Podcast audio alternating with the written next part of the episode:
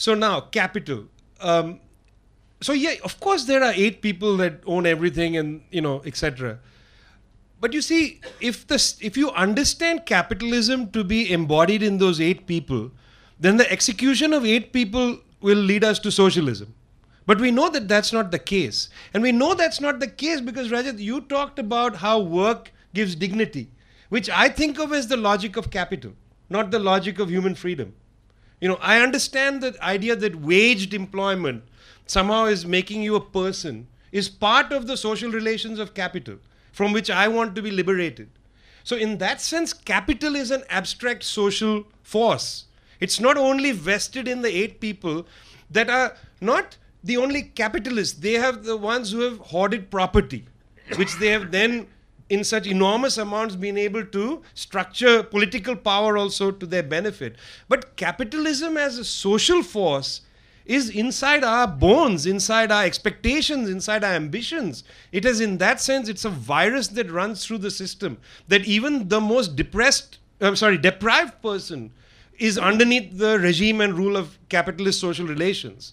In that sense, it's abstract. You know, what I meant is in the old days, if you go and on a pitchfork put the Lord's head, you might have ended feudalism in that area. You could have created some sort of liberated zone. A slave uprising in you know Brazil could have created a liberated maroon, and people then created interesting new social relations because they were able to in our period, even if one country gets rid of the bourgeoisie from power, it is embargoed. We saw that 100 years ago with the Russian Revolution. And right up to the present with the Venezuelans under immense pressure.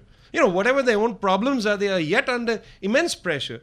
So, in that sense, capital is not vested merely in the. You can run struggles and personalize it, but be careful with what you're doing because then you're also pedagogically suggesting the exit of you know uh, uh, you know whatever it is uh, you know adani whatever is suddenly going to change india it's not so that's what i mean i'm very i want to be very particular in understanding capital as this universal social phenomena that we have to tackle and uproot from the root not from you know the branches so that's what I mean by capital. It's that general social phenomena.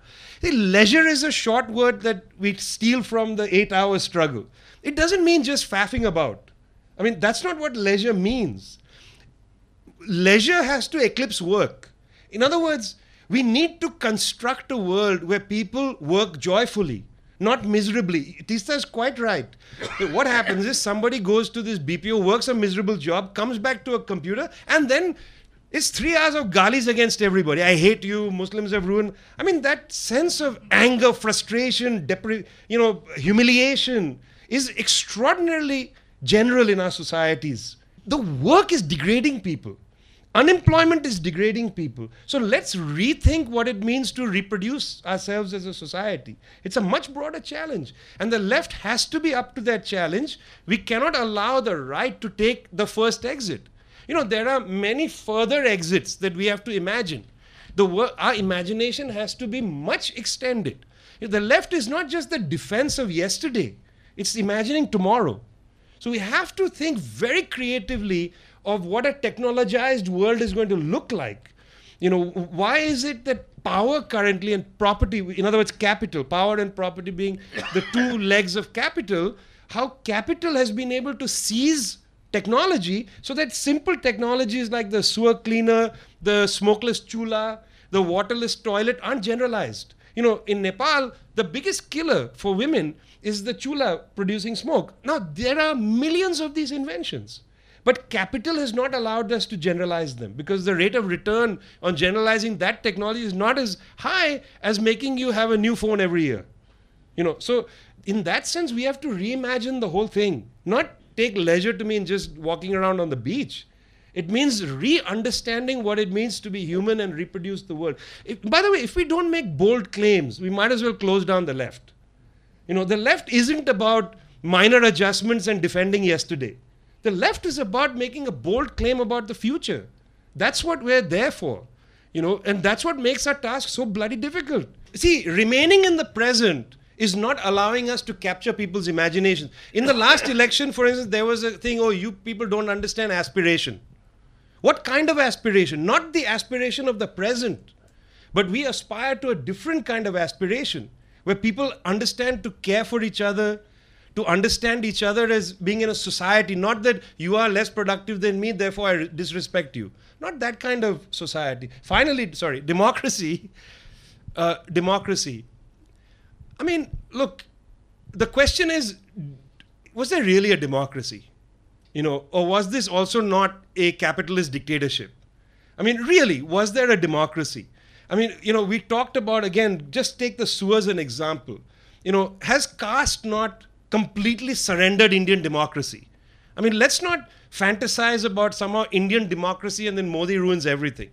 I mean, what was the character actually of capitalist democracy? It has great limits, it has great limitations. It is not a generalized universal phenomena. So I don't worry about the destruction of democracy.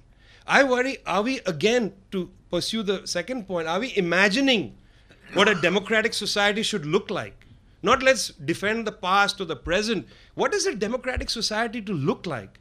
You know, finally, we just published a book by Ambedkar, means Ambedkar's unfinished book called India and Communism, in which he makes, I think, the most powerful uh, claim about anti-capitalist movements in India. If caste is not destroyed in India, Ambedkar argued, you will never have communism. That, in other words, anti-caste is as fundamental to the communist movement as any labor struggle by itself, in a narrow way. And I think that is something we should think about. That's about society. What kind of society you want to build, not what kind of factory you want to build.